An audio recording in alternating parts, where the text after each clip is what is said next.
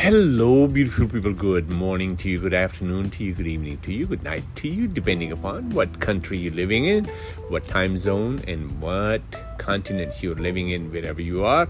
Much more happiness, much more joy, much more abundance, and good knowledge coming your way to make things better for you.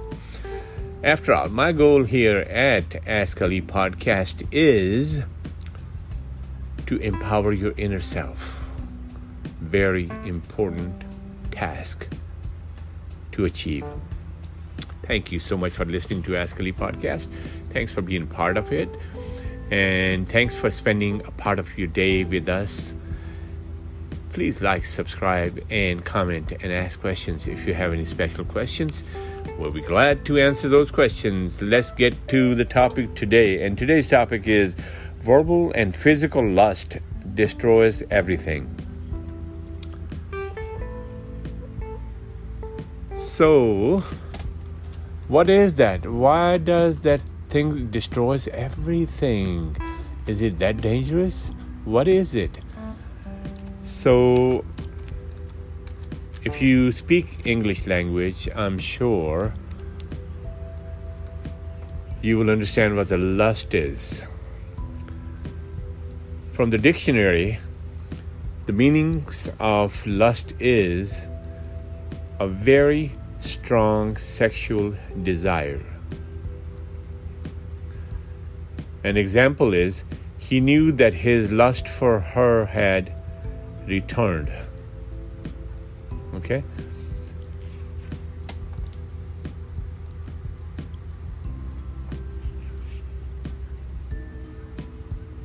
To have an instance, desire, or need crave specifically to have a sexual urge that is lust.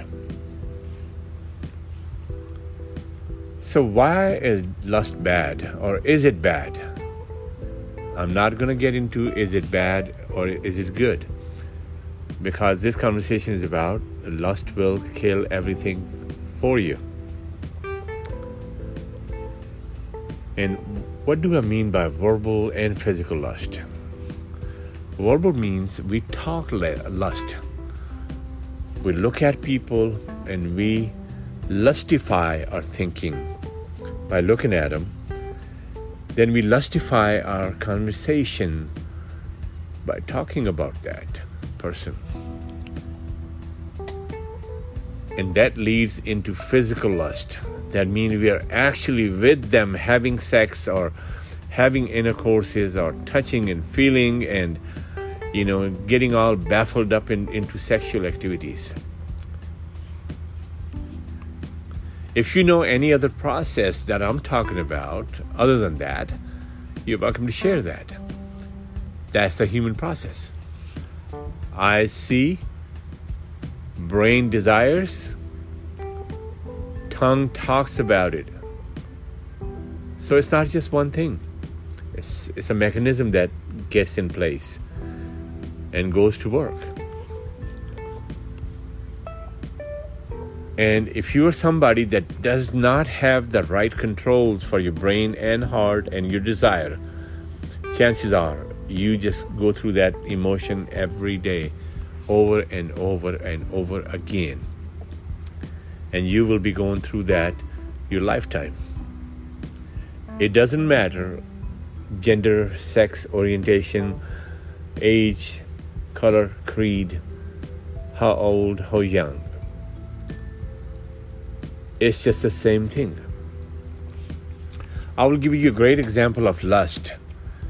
And I condemn that completely, like grown up people raping children, you know, sodomizing children, raping little girls and boys. So that's that's the ultimate product of lust. Other than that, there should not be any physical attraction to those boys and girls from grown ups. Because that's just condemnable act. And those people should be, and they always are, punished in the court of laws for a long time. In the United States, people get jailed and they can stay in the jail depending upon how serious the crime was. And it just burns me to understand how serious. Why don't we understand this? This is ultimately serious crime, you know, to touch a child and destroy their life. That's one thing. But that is the product of lust. It's no kind of affection or love or anything else. It's the lust. Same thing. Imagine yourself talk to women, men, uh, obviously, we're talking about human beings, and your own driving emotion behind everything else is lust.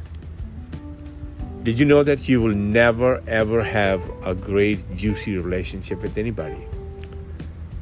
Because lust is something temporarily that occurs, you act upon it, and it just vanishes into thin air. That's what the lust is. And you go for the next one, the next one, the next one, and next one after next one. That's how this lust, lusty journey happens for you. How many times you can do that? How many times you can destroy and rebuild? How many lifetimes you have? How many things to destroy you have? Why to destroy things? Why? Why not build? You know, the point to be understood is as bad as lusty lifetime behavior is, on the flip side, lust is also important for your relationship. If you don't have a relationship that has a lusty aspect, then relationship becomes very mundane. Since we are talking about sexual only, it becomes mundane. Becomes mundane. It will not be any attraction in the relationship. So it's uh, lust. Understand it like a knife, okay? A knife that you can cut onions with, tomatoes with. You can also cut your finger with. I think that that explains that idea. So, having that lusty behavior out here in public and everywhere, you know, and I've done so much research in human behavior and development that I can immediately understand what, what these people are going through and what these people are doing and how long they can do it or how this affects what are the side effects of that all that stuff you know that is uh, just really important to understand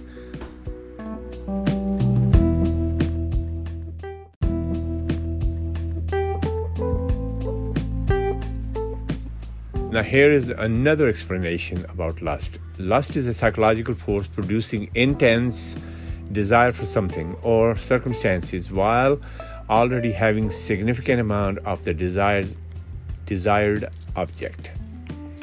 Lust can take any form such as the lust for sexuality, libido, money or power.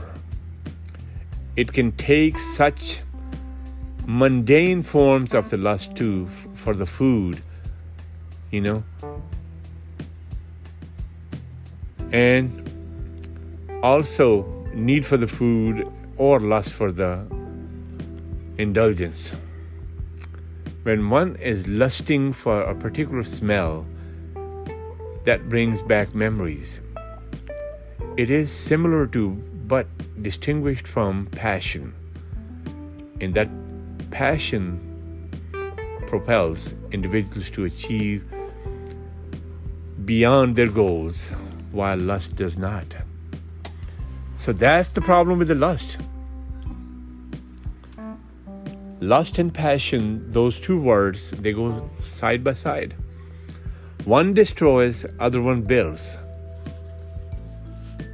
And I see so many people, so many people, they're destroying their relationship, they're destroying their lives, they're destroying their, you know, lusty behavior out there only produces more lusty behavior and that also entices you with other other things like drinking, smoking, having fun. Let's have fun. All those things. Nothing wrong with that. I'm not here to knock people drinking, okay? Or anybody. You do whatever makes sense to you, and obviously, you have a system to support yourself. I'm just doing my job here to invite you to a better, passionate life where you can really create things that are tangible, lasting, and more enjoyable. And it's not going to cost you anything more than it's already costing you now. Actually, it's costing you more being lustful life.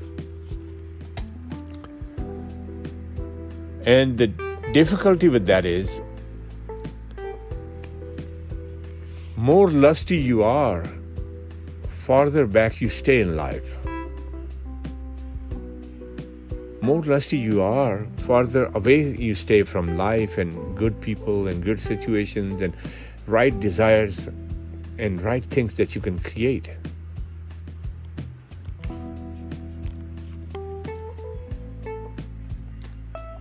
So, I mean, pretty much uh, all cultures they recognize uh, lust,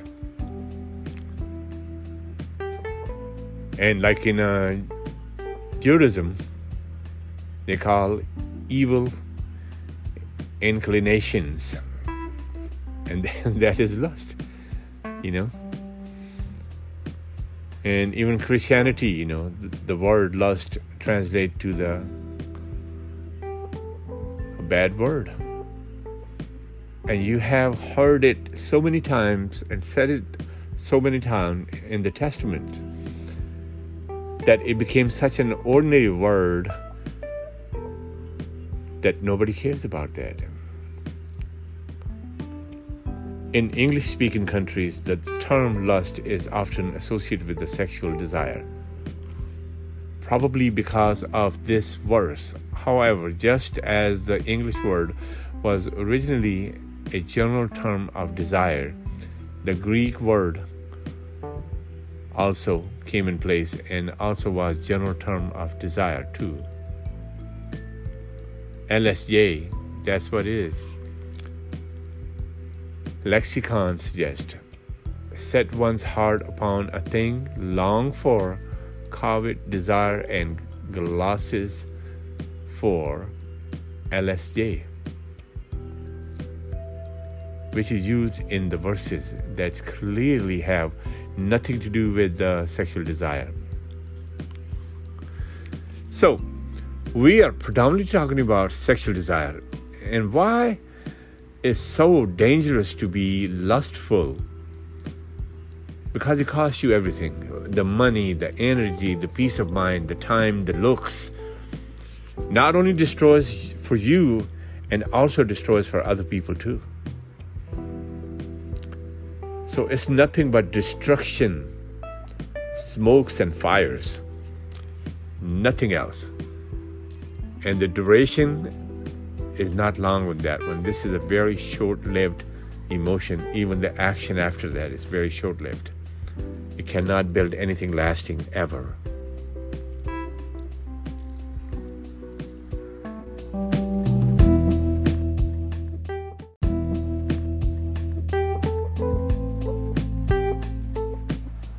Here it is.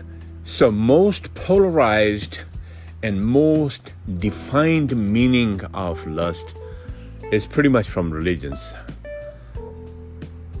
and they have directly connected this word to sexual activities.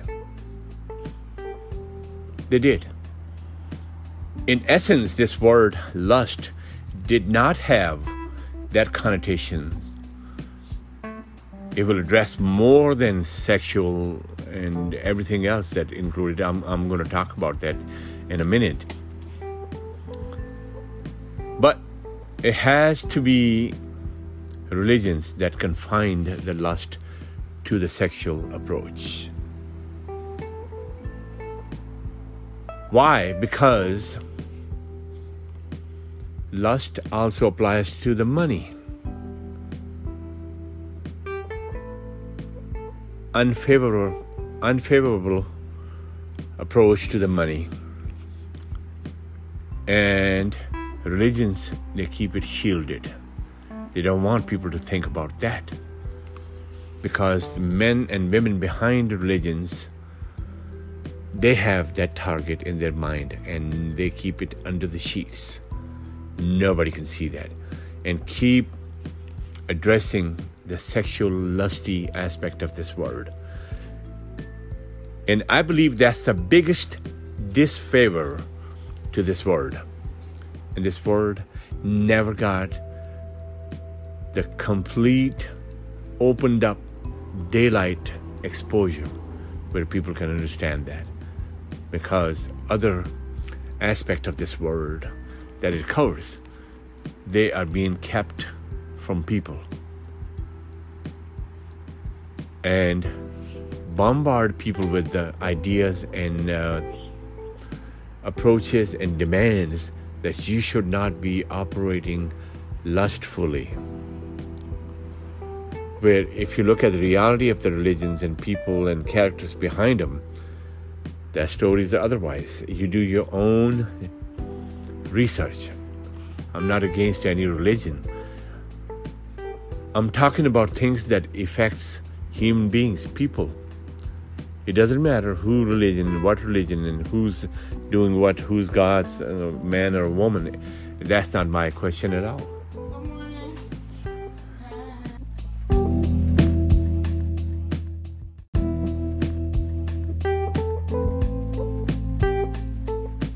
See, it just bothers me and pains me deep down in my heart why humans have to go through this. Why cannot be these problems solved? And people that are in a position to solve these problems for people and guide people in the right direction, why can't they do that? That's exactly my point is, and I, I've reached to the bottom of this point that their objectives are different than what they're presenting you with. They want you to believe this, but inside operation they have is such cowardly orchestrated where lust is in place for sexual needs, lust is in place for money needs, things needs, anything that you do overly, you know, lusty way and you will find that in religious practices. Unfortunately, that's that's true, you know. And rest of that you can do your own um, research. And if you're a pastor or any other religious leader, I have nothing to do with you. So I'm not knocking you. Just kind of like you know, do your own inventory and see where you fit, and you can quietly fix that problem if you got it. You don't need to knock people down. So I cannot leave you without giving you a proper solution to this problem where lust is not your main thing you're not driven by lust, sexual lust, lust, money wise, or anything that kind of like um, controls you.